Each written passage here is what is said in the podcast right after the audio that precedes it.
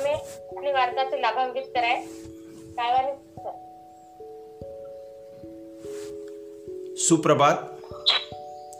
भारतीय योग संस्थान से चल रहे इस ऑनलाइन वर्ग पर जुड़े हुए सभी योग साधक को मैं प्रणाम करता हूँ, सबको धन्यवाद देता हूँ। आज हम, आज की वार्ता में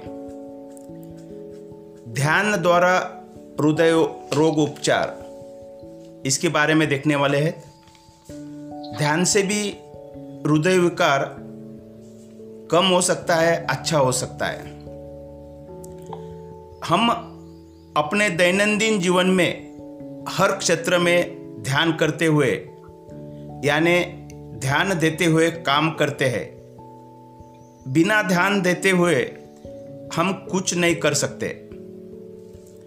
उठना, बैठना खाना पीना दफ्तर या दुकान पर जाकर काम करना, पढ़ना, पढ़ाना, भोजन पकाना, इन सभी क्रियाओं के लिए ध्यान ज़रूरी है।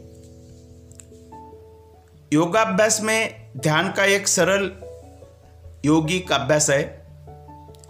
शरीर को स्थिर करने के पश्चात इंद्रियों का बाहरी वस्तुओं से संपर्क तोड़ना ध्यान है। हमारे मन को इन मूल वस्तुओं में से आजू बाजू की परिस्थितियों एवं विषय विकारों से हटाकर मूल स्वभाव में स्थिर करने की आदत डालना ध्यान है। अपने बुद्धि को निश्चित यानी तटस्थ करना ध्यान है। अपने अंदर झांकना ध्यान है। हमारी समग्र वृत्तियाँ एक ही स्थान पर केंद्रित करना ध्यान से ही संभव हो सकता है। मन बहुत चंचल है। इधर उधर भागता रहता है। एक समय पर अनेक बातें सोचता है, विचार करता रहता है। जिस वस्तु से यह संग करता है, उसी के आकार का बन जाता है। वह उसी में रस लेने लगता है। परंतु मन की शक्ति अतुल है। उससे जीवन की महानतम उपलब्धियों को प्राप्त किया जा सकता है।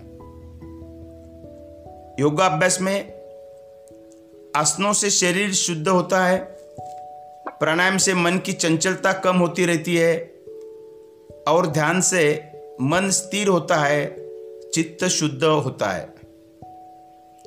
ध्यान का अभ्यास प्रतिदिन करने से हृदय रोग का उपचार करने में सहायता मिलती है।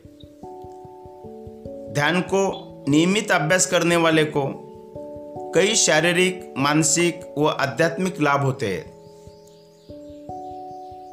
ध्यान की साधारण अवस्था में मस्तिष्क में अल्फ़ा तरंगे पैदा होने लगती है।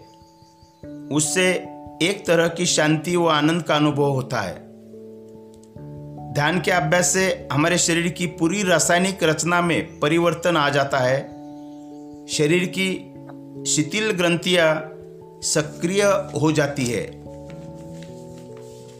इन परिवर्तनों के कारण ध्यान हमारे कई शारीरिक व मानसिक रोगों को दूर करने में सहायक होता है। जैसे उच्च रक्तचाप, मानसिक तनाव, अनिद्रा दोष, स्नायु दोष, हृदय रोग इत्यादि।